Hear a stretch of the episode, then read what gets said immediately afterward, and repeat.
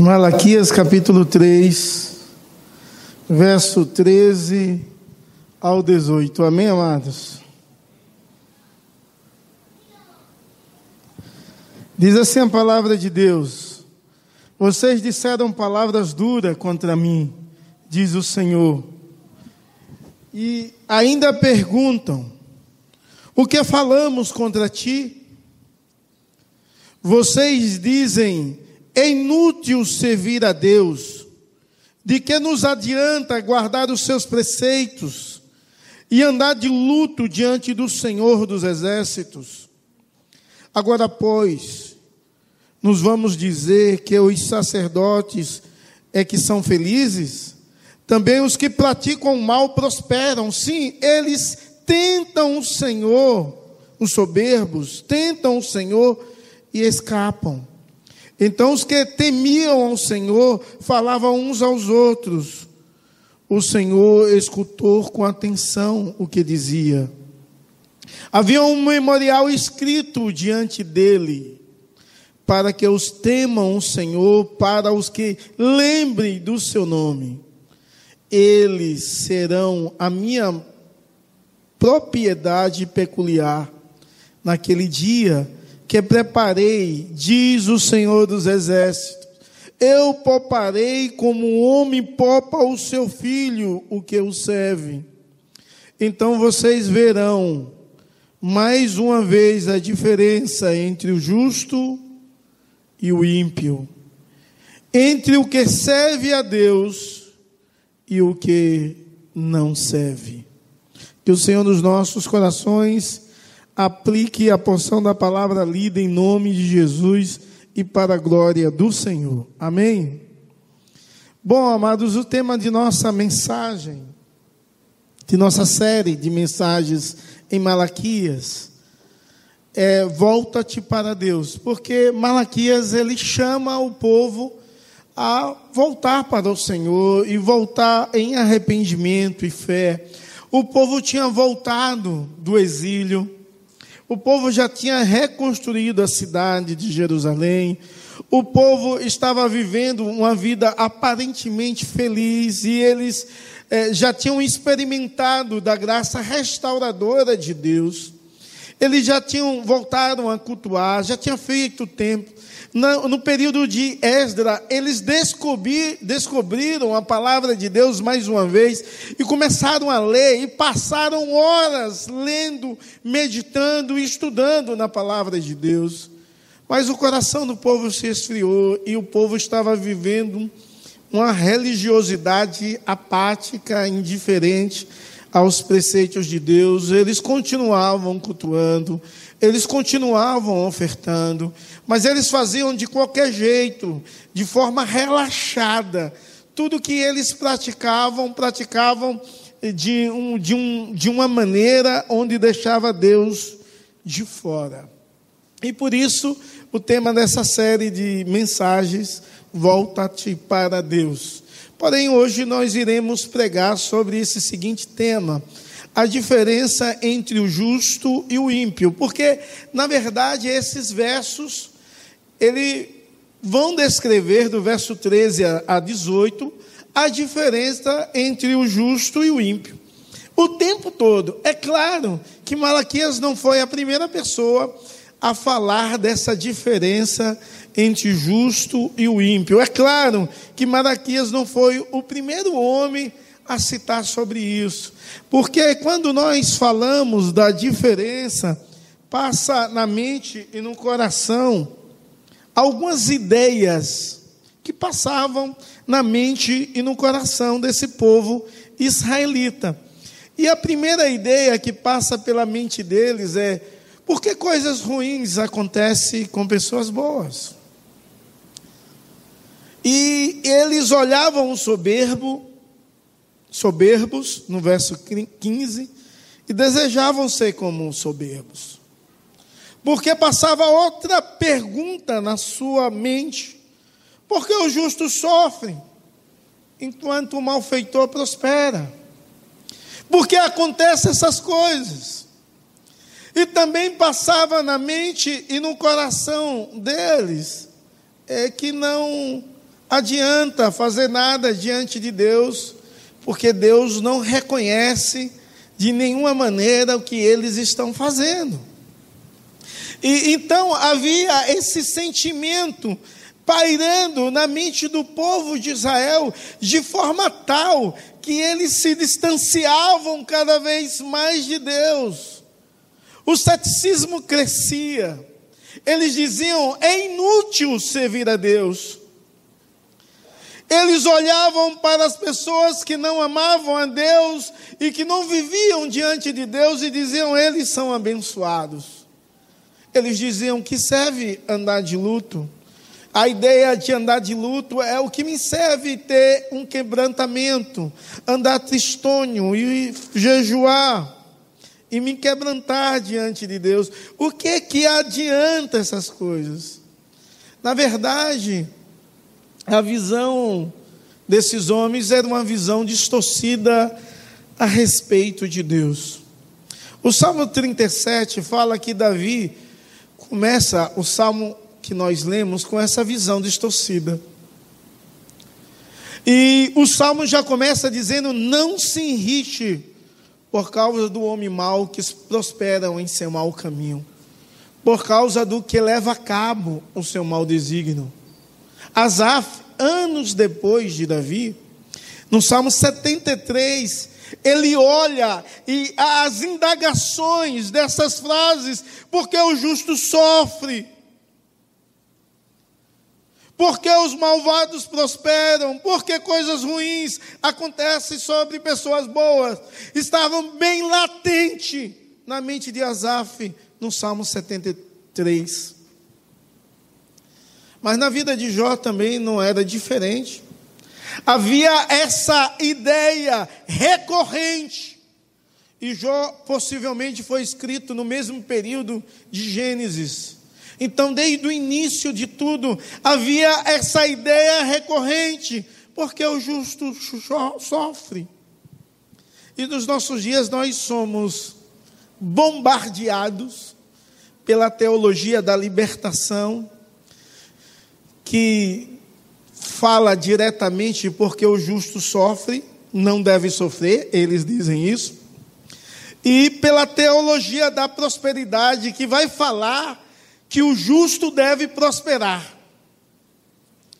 Então, continuamente, a igreja é bombardeada por esses pensamentos, e pode ser que você, em algum momento da sua vida, em algum momento da sua história, você possa pensar: será se é bom de fato servir a Deus? Será se realmente é bom de fato viver para a glória de Deus? Será se de fato esse é o caminho correto a seguir? E sabe por que passa na sua mente pensamentos iguais ao pensamento de Malaquias, retratando o pensamento do povo, não o pensamento do Malaquias? Sabe por quê? Porque nós esquecemos o que de fato é a vida com Deus. Porque muitas vezes nós corremos atrás mais da bênção do que do abençoador. Porque muitas vezes nós queremos ser abençoados e deixamos Deus de fora. E por isso que muitas igrejas têm pregado o contrário e martela na sua mente, no seu coração, e tem levado uma doença, uma esquizofrenia cristã absurda.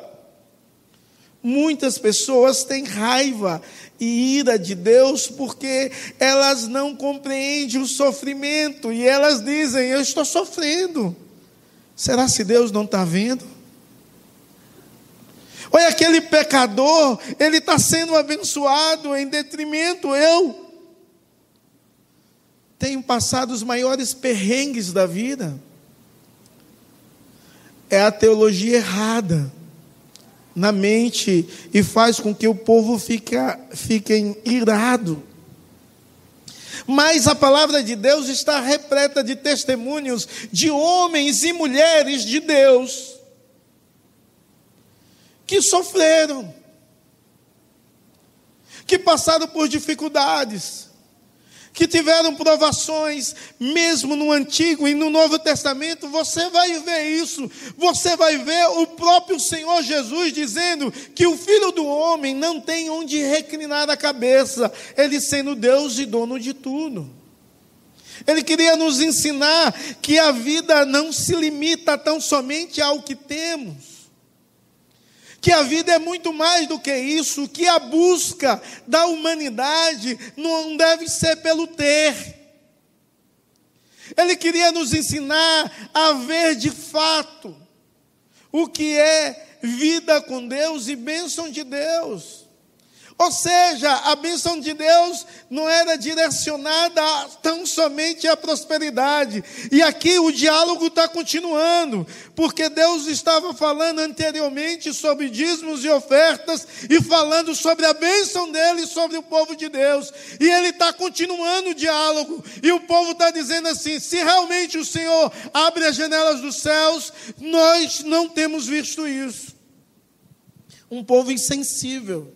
Um povo que buscava a bênção, mas esquecia do abençoador.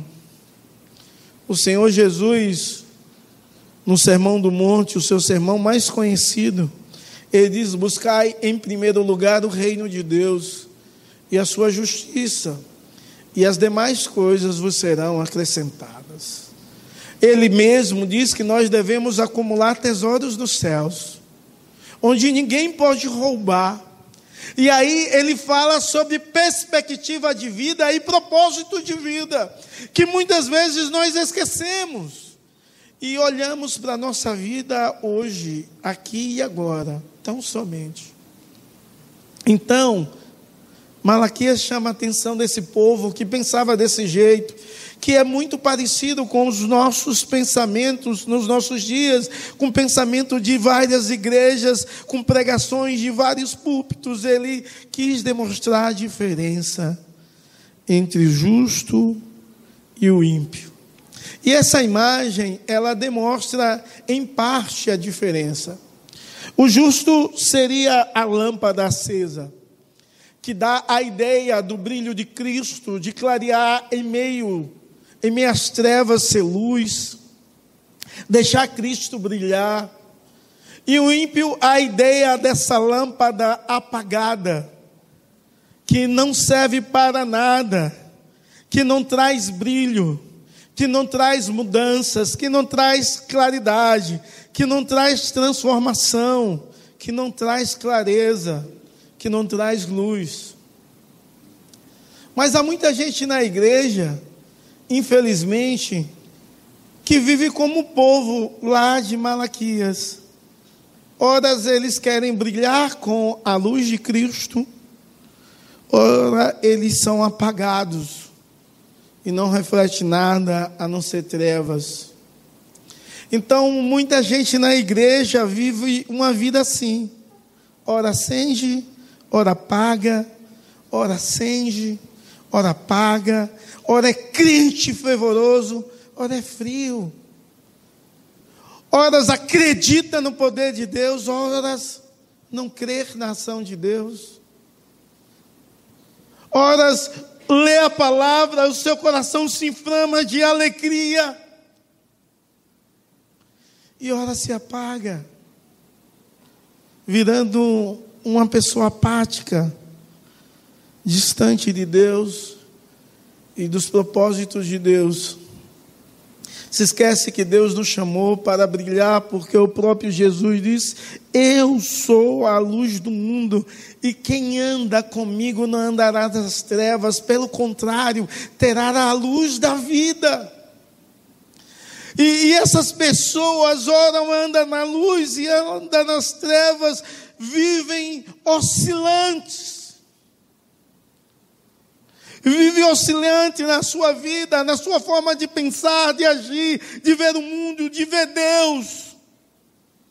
E a censura de Deus a esse povo é que esse povo, eles diziam coisas duras.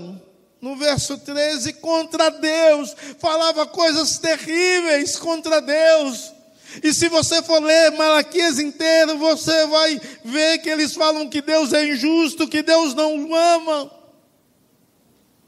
E eles continuavam a falar coisas duras, coisas terríveis. Nesses versos eles dizem que é inútil servir a Deus. E quando Deus fala que eles falam coisas duras, que tem machucado a Deus, a pergunta deles é: o que falamos contra ti?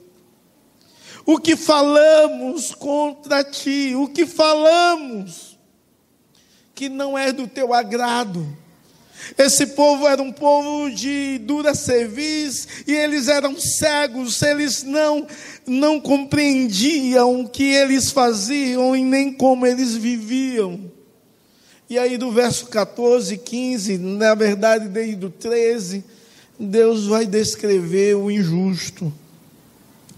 E nessa descrição do injusto, ele diz que os injustos desprezam o culto, que os injustos desprezam a palavra de Deus, que os injustos desprezam a bênção de Deus, e que os injustos têm uma falsa percepção da felicidade, e eles desprezam o próprio Deus.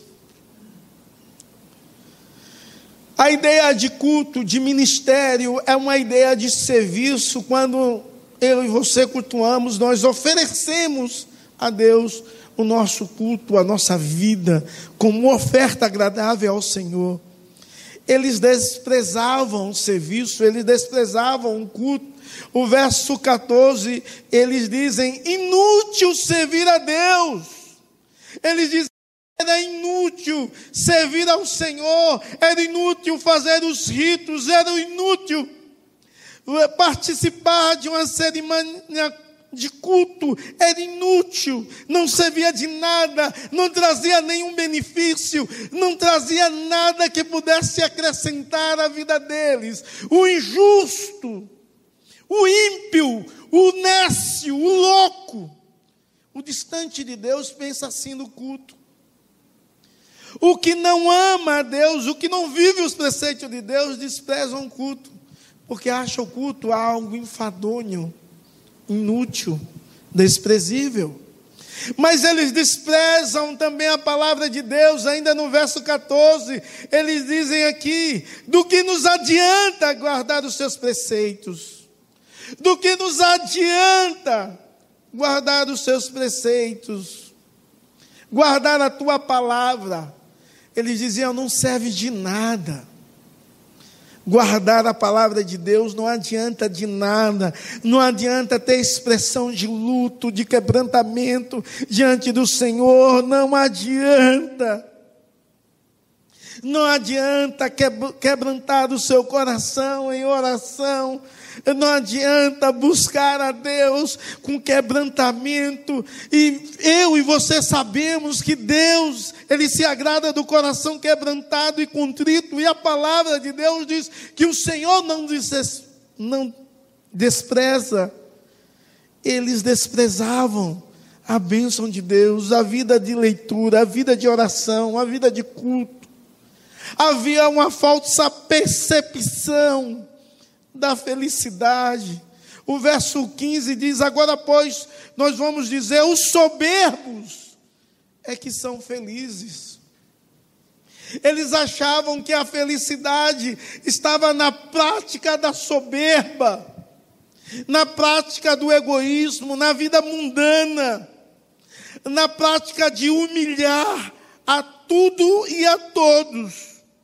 Havia uma visão distorcida do que de fato é felicidade, do que de fato é ser abençoado. Havia uma visão distorcida do que era ser feliz.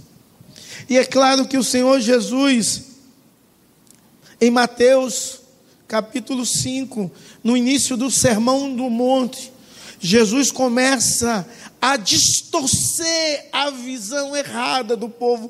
Ele começa a corrigir a visão do povo a respeito da felicidade.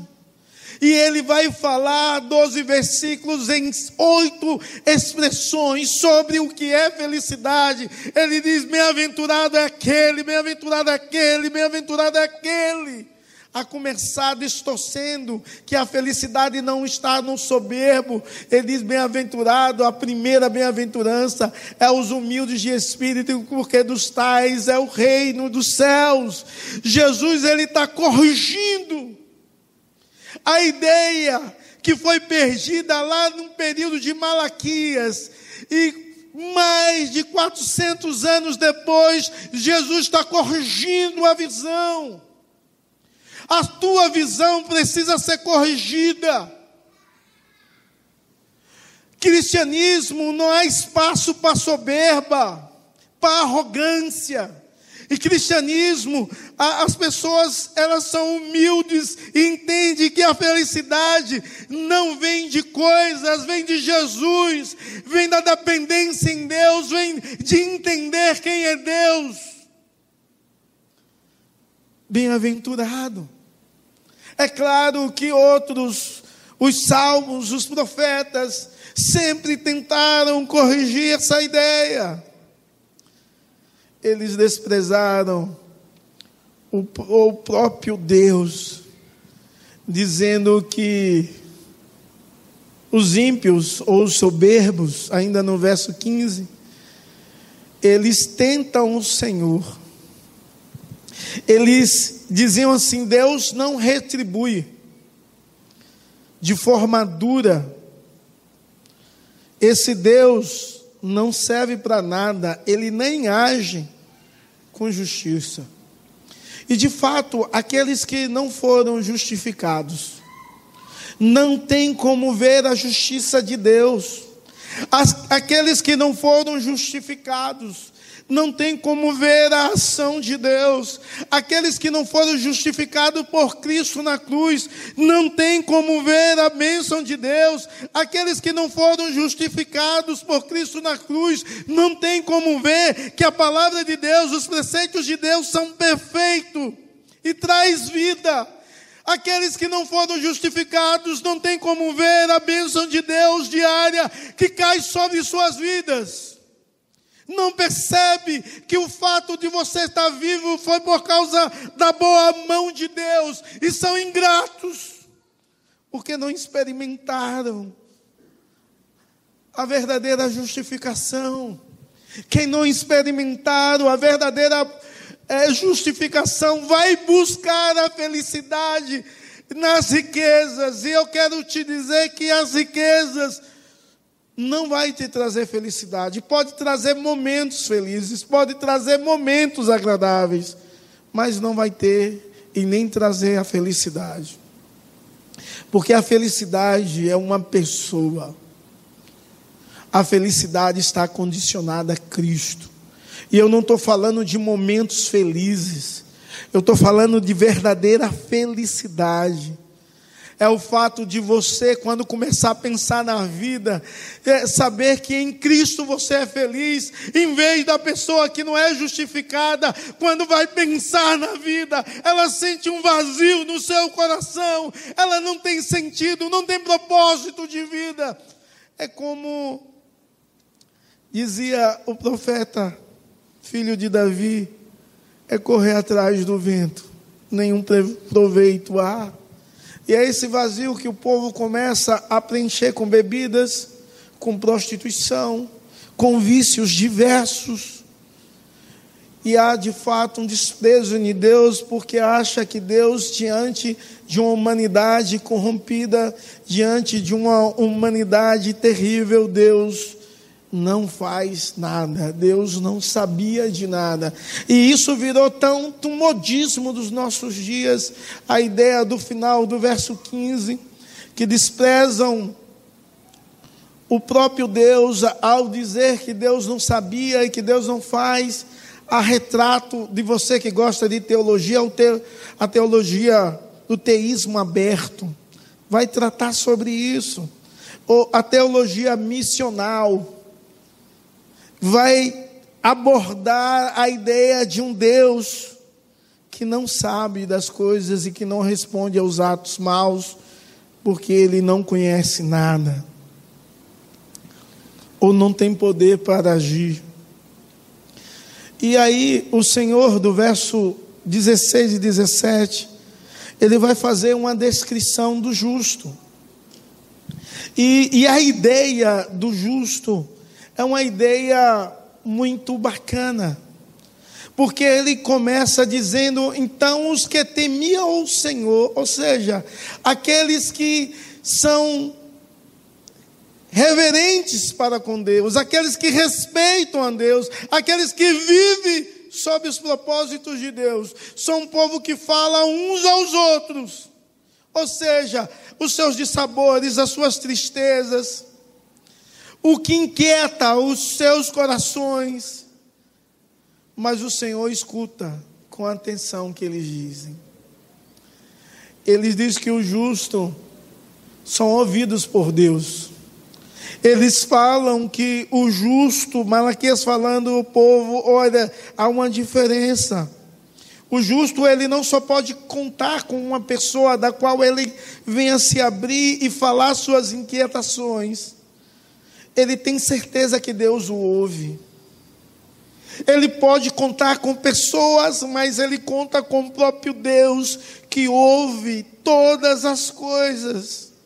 E depois de falar isso, ele diz que havia um memorial escrito diante dele para os que o temem, o Senhor, para que os lembre do seu nome. Dá uma ideia, a ideia de memorial, de lembrança, mas é uma ideia de recompensa, aqueles que são justificados pelo Senhor e Salvador Jesus Cristo, aqueles que foram justificados por Cristo, aqueles que Cristo assumiu a dívida e pagou tudo e libertou.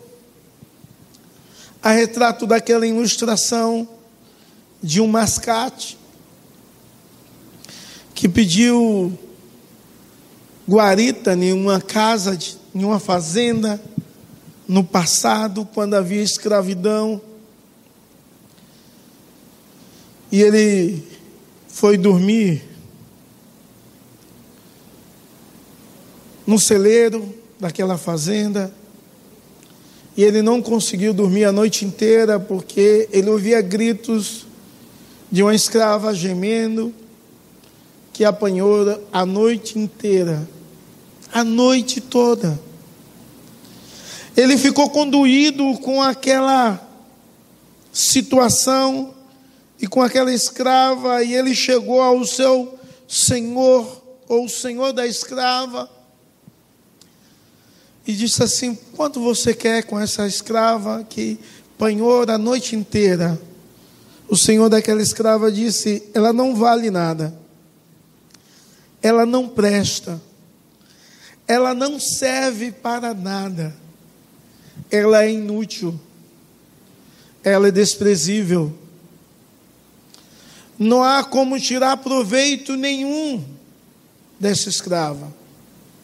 E ele disse: deu o seu preço, eu estou disposto a comprá-la.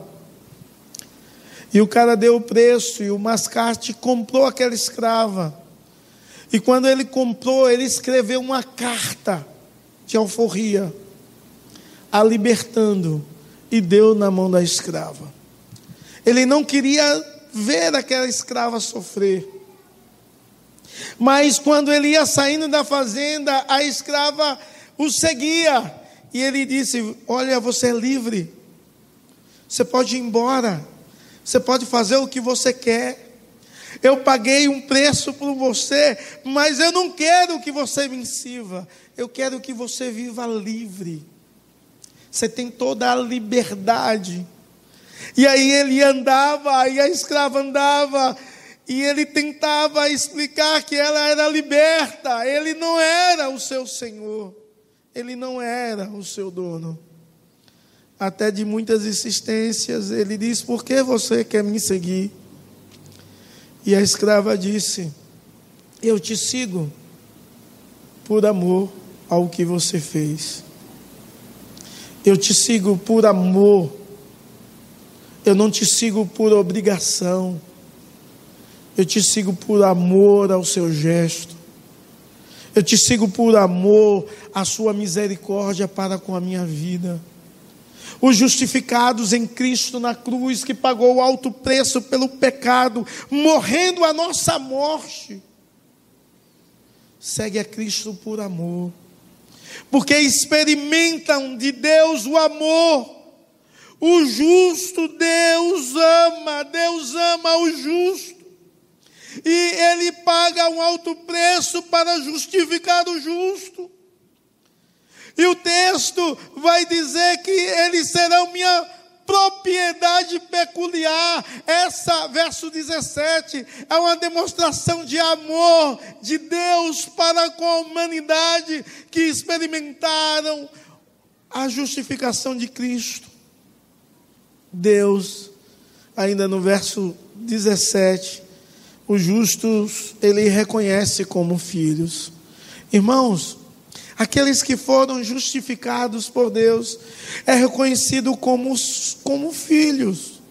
O final do verso 17, eu os pouparei como o homem poupa o seu filho que o serve. Ou seja, Deus está dizendo, o juízo não vai vir sobre esse povo, porque eles foram justificados, e eu os reconheço como filho. Quando nós lemos a palavra de Deus no livro, no Novo Testamento, diz que a todos quantos receber Jesus como Senhor, deu-lhe o poder de serem feitos filhos de Deus, o Evangelho de João, a saber o que crer no seu nome, João 1, verso 12. Aí vem uma ideia que os justos são diferentes dos ímpios, porque Deus ouve não só suas orações, mas Deus ouve nos seus pensamentos, Deus ouve nas suas conversas, Deus tem atenção, Deus recompensa, Deus os ama, e Deus reconhece como filho. Isso é algo muito sério e extraordinário, quando nós compreendemos essa verdade. Então o verso 18 diz, então vocês verão, mais uma vez, a diferença entre o justo e o ímpio, entre o que serve a Deus e o que não serve. Será se você vive horas como justo, brilha, horas como ímpio, apaga? Ou será se você vive como justo? Eu não sei como você tem vivido, mas o que eu sei de fato é que Deus deseja nesse ano, hoje, nesse primeiro culto do ano, recuperar a sua visão da eternidade. E há uma necessidade de recuperarmos a visão da eternidade. Há uma necessidade de experimentarmos da graça e da justificação de Cristo, porque há uma necessidade de vivermos para com Deus. E só podemos viver como justos quando nós aprendemos a honrar a Deus. Só vivemos como justos que experimentamos a justificação em Cristo a partir daí, quando eu busco e você busca refúgio em Cristo, refúgio em Deus, nos momentos de aflições, de dores e de dificuldades. Só recuperamos a visão da eternidade e vivemos como justos através do sacrifício de Cristo, quando demonstramos amor pela palavra de Deus, quando buscamos o reino de Deus em primeiro lugar, quando entendemos que nós devemos amar as pessoas, inclusive o que nos persegue por eles, quando compreendemos que todos os nossos atos deve glorificar a Deus. O Senhor Jesus, terminando o Sermão do Monte, Ele diz assim, brilhe a vossa luz diante dos homens, para que veja suas boas obras e glorifique ao vosso Pai que estás nos céus. Precisamos, como igreja de Cristo, mais do que nunca, sobretudo, brilhar a luz de Cristo em nossas vidas, através de quanto honramos a Deus, o quanto buscamos refúgios e socorro de Deus, o quanto amamos a palavra de Deus, e temos gastado tempo para ler, estudar e meditar nas verdades de Deus, quando buscamos o reino de Deus, quando amamos as pessoas e quando Deus é glorificado por tudo aquilo que eu faço. Meus amados, quem é você? Justo ou ímpio? Quem é você? Alguém que brilha a luz diante dos homens, para que veja suas boas obras e glorifique a Deus que está nos céus? Ou você é alguém injusto, que olha para o perverso, olha para o ladrão, olha para o corrupto e as propinas que ele recebe e deseja ser igual ao corrupto? Quem tem sido você? Justo ou ímpio? Malaquias descreve essas duas classes.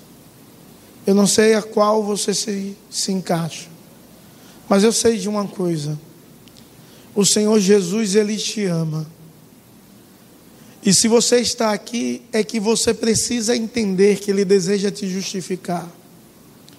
É que você precisa entender que Ele amou você de forma tal ao ponto de se dar na cruz, para que você tivesse vida e vida em abundância. Ele te ama de tal forma que Ele quer te tratar como um filho. Ele quer te reconhecer como filho. Ele de fato quer ser o seu pai. Ele quer dirigir a sua história. Ele quer transformar a sua vida. Ele quer alcançar o seu coração com a bênção, a bondade, a paz. Ele quer preencher o vazio existencial da sua vida, que talvez você tenha tentado preencher com qualquer outra coisa. Cristo está aqui olhando para você, dizendo: olha, eu quero transformar. Eu quero te fazer alguém justo. Eu quero que você experimente a minha justificação. Eu quero que você experimente o meu perdão. Eu quero que você experimente a minha paz. Eu quero que você experimente a minha alegria. Eu quero que você experimente a minha felicidade. Eu quero que você experimente a esperança em mim. Sabe, irmãos, a melhor coisa que pode acontecer para um homem, para uma pessoa, não é ganhar o primeiro milhão, é ser reconhecido como filho de Deus, como alguém que foi justificado por Cristo na cruz. E Deus, na pessoa de Jesus, deseja te justificar. Baixe sua fronte, converse com Deus alguns instantes. Eu quero orar por você. Há uma necessidade de recuperar a visão da eternidade, porque muitas vezes a nossa visão está limitada às coisas desse mundo. E as coisas do mundo vão passar. As coisas do mundo são temporais. Precisamos pensar em coisas eternas, que só Deus pode dar. Senhor Deus, em nome de Jesus, visita, Pai, o teu servo, a tua serva, que está aqui nessa noite. Tu conhece, ó Deus, a cada um. Tu revela aos nossos corações as nossas intenções, os nossos desejos, os nossos anseios. Tu revela o quanto somos influenciados por uma sociedade distante de ti e sobre os ensinamentos e pregações contraditórios à tua verdade. Mas o Senhor pode nos abençoar. O Senhor pode mudar a nossa história. O Senhor pode transformar as nossas vidas. O Senhor pode perdoar os nossos pecados. O Senhor pode nos dar direção, rumo, propósito. O Senhor pode preencher o vazio do coração. Em Ti, ó Deus, nós podemos experimentar a verdadeira felicidade, para a glória e louvor do Teu nome. É em Cristo Jesus que oramos, na certeza que Tu és o nosso Deus, és o nosso Senhor e suficiente Salvador. Alcança o Teu servo com poder e graça. Alcança a Tua serva com poder e graça. Em nome de Jesus. Amém.